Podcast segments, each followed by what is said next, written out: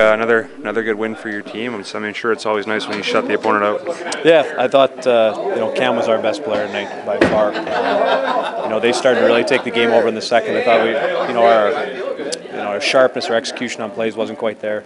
Led into them kind of getting some momentum. Uh, in the third, we were able to hold the fort, but uh, you know Cam was great. Well, you guys also had a couple big penalty kills early in uh, that third period that uh, seemed to get, give you guys back some momentum. Yeah, I think so. I think you know we took it upon ourselves as a kill to, to maintain the, the little bit of momentum we had, getting that goal in the second. Uh, you know, and try and get things going in the right direction. So, uh, credit to the guys who went out there and killed. Uh, again, best penalty kill is your goalie, and then Cam was outstanding tonight.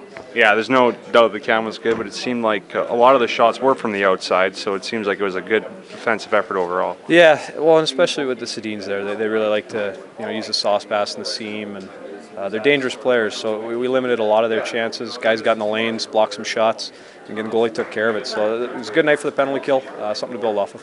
And just nice to you know win a game against St. Louis. It's a high-scoring game, and then win a low-scoring game like this against Vancouver. Yeah, I think. Uh, you know, especially down the stretch there, guys really blocking shots, limiting things to the outside, Cam making saves. Uh, it's nice to get a shutout and really hold it for him there at the end. There's some, some chance around the net, so it's nice to see we can win some games some different ways, and, and hopefully it continues here down the stretch. Thanks, Mark. Yep. Read that, Mark Letestu.